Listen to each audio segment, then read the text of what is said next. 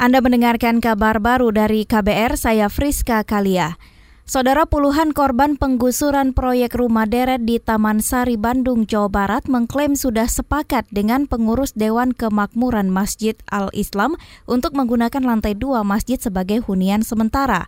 Menurut salah seorang korban penggusuran proyek rumah deret di Taman Sari, Eva Eryani, sebelumnya permohonan izin kepada pengurus DKM Masjid Al-Islam diajukan karena warga yang tergusur tidak bisa membangun posko penampungan sementara di halaman masjid karena karena terkendala cuaca buruk. Dan alhamdulillah uh, kata pengurusnya nggak apa-apa. Kalau bisa mah uh, ada surat juga yang ditujukan kepada MUI untuk penggunaan pengungsian ke lantai dua.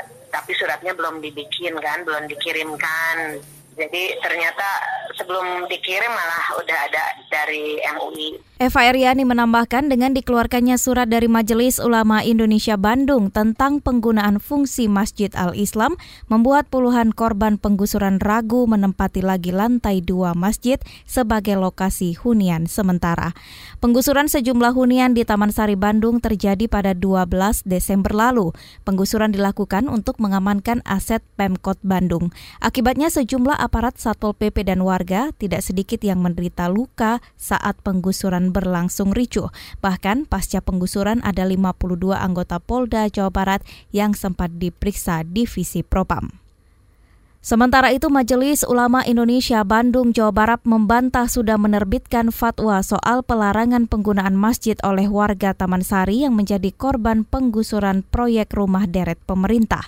Sekretaris Umum MUI Bandung Irfan Syafrudin menjelaskan surat yang diterbitkan MUI Bandung pada pekan kemarin bukan fatwa. Surat itu hanya menjelaskan tentang penggunaan masjid. Penjelasan tentang penggunaan masjid. Kalau fatwa itu ada kasus yang khusus nanti dikaji kita mengatakan ah, inilah penjelasan tentang fungsi masjid. Bukan patwa ya ya yang mengulakan bilang katakan itu yang mengkaji kan. Karena ada aspek hukumnya Sekretaris Umum MUI Bandung Irfan Syafrudin menambahkan masjid bisa saja menjadi tempat lokasi sementara kegiatan lain apabila terjadi keadaan darurat seperti menjadi penginapan sementara orang yang tengah bepergian jauh, penampungan pengungsi saat bencana alam, makan minum yang maksud kami untuk lokasi makan minum saat tidak ada lokasi lain, serta berbagai kegiatan yang tidak bersifat permanen. Irfan mengingatkan fungsi utama masjid adalah untuk sholat dan kegiatan beribadah lain bagi umat Islam. Sementara itu, Wakil Ketua Dewan Pertimbangan Daerah DPD Nono Sampono mengatakan sudah mengusulkan pembukaan moratorium terkait daerah otonomi baru kepada Wakil Presiden Maruf Amin.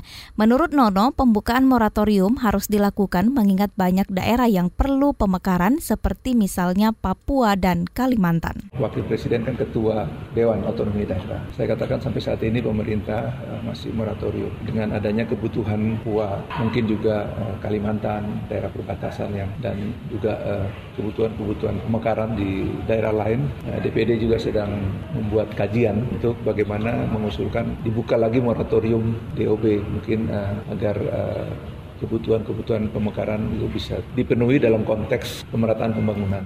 Saudara laporan yang diterima DPD menyebutkan ada 173 laporan pengajuan untuk dilakukan pemekaran daerah sejak tahun lalu. Ke depannya menurut Nono, kalau mortar moratorium dicabut maka akan dikaji lebih dulu pemekaran daerah mana saja yang akan diprioritaskan. Kita menuju ke Batam, ratusan buruh dari sejumlah aliansi pekerja di Batam, Kepulauan Riau berunjuk rasa menolak penerapan Omnibus Law Cipta Lapangan Kerja atau Cilaka karena berpotensi merugikan. Ketua Pimpinan Cabang Konfederasi Persatuan Buruh Indonesia di Batam, Masmur Siahaan mengatakan Omnibus Law Cilaka memungkinkan pemberlakuan upah minimum khusus dan upah minimum per jam. Menurut Masmur, aturan itu tidak memberi kepastian kepada para pekerja, apalagi upah yang dibayar per jam. Ia mencontohkan buruh di industri galangan kapal yang pekerjaannya bergantung pada alam, maka bila musim penghujan mereka tidak bisa bekerja dan tak mendapatkan upah. Sementara itu Kepala Dinas Tenaga Kerja Batam Rudi Sakya Kirti mengatakan Pemda akan menyampaikan protes dan penolakan buruh terhadap Omnibus Law Cilaka itu ke pemerintah pusat. Demikian kabar baru dari KBR, saya Friska Kalia.